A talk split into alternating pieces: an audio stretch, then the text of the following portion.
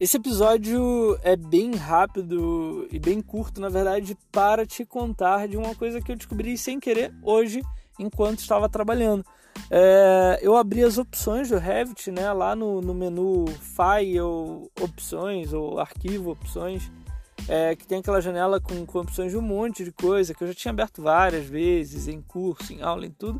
E, e daí eu fui lá nas opções gráficas e eu me dei conta de que tem várias opções novas ali. É, não sei em que versão isso veio. Eu já estava, nesse caso, vendo isso na, na, no Revit 2020.2. É, e eu vi que tem, tinha várias opções novas, várias opções que antes não, não existiam. E uma delas que me chamou bastante atenção e que eu queria comentar nesse episódio.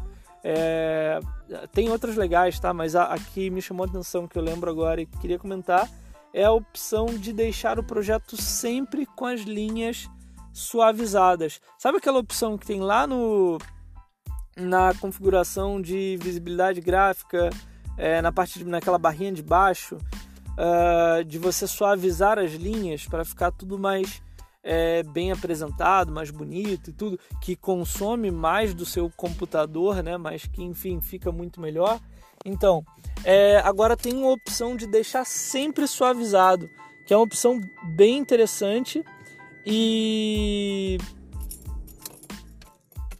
enfim, recomendo que você é, veja e considere ativar, né? Porque de fato, de fato é uma opção boa.